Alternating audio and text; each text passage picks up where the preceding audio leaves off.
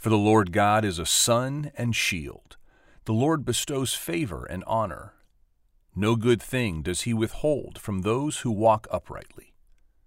O Lord of hosts, blessed is the one who trusts in you. Psalm 84, verses 11 and 12.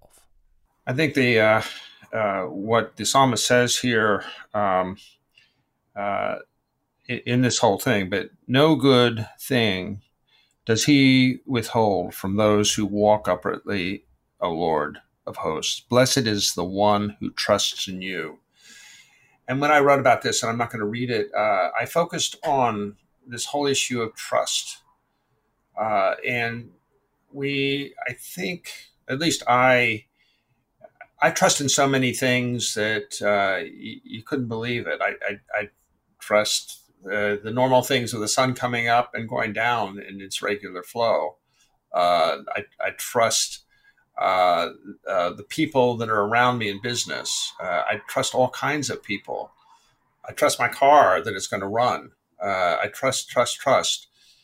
But to trust in the Lord for many people is really hard because they don't necessarily see Him, or they've moved so far away that they have turned their trust to other things.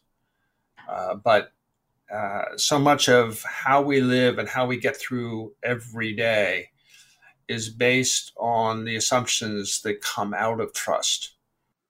Well, and it's there. I mean, one of the things is another way to say it is to have faith. Trust is to have faith in something. Is that we in, we have faith all the time. Um, I was thinking about this the other day when I was driving my car, I have faith in literally thousands of people that they're going to follow the regulations and code of the road.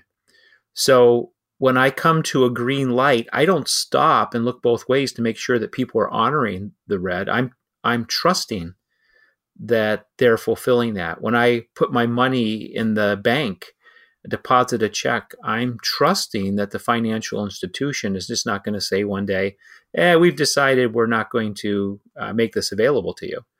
Um, there's constant trust. We we live in a faith-based world all the time, uh, and the psalmist brings us back to the ultimate trust is in the Lord, who is the sovereign over all of these things, and it's one of the major concepts that comes through the Psalms. Uh, uh, almost 50 times the word here for trust, batach, comes up in the Psalms. So one out of three Psalms are a call to trust in the Lord.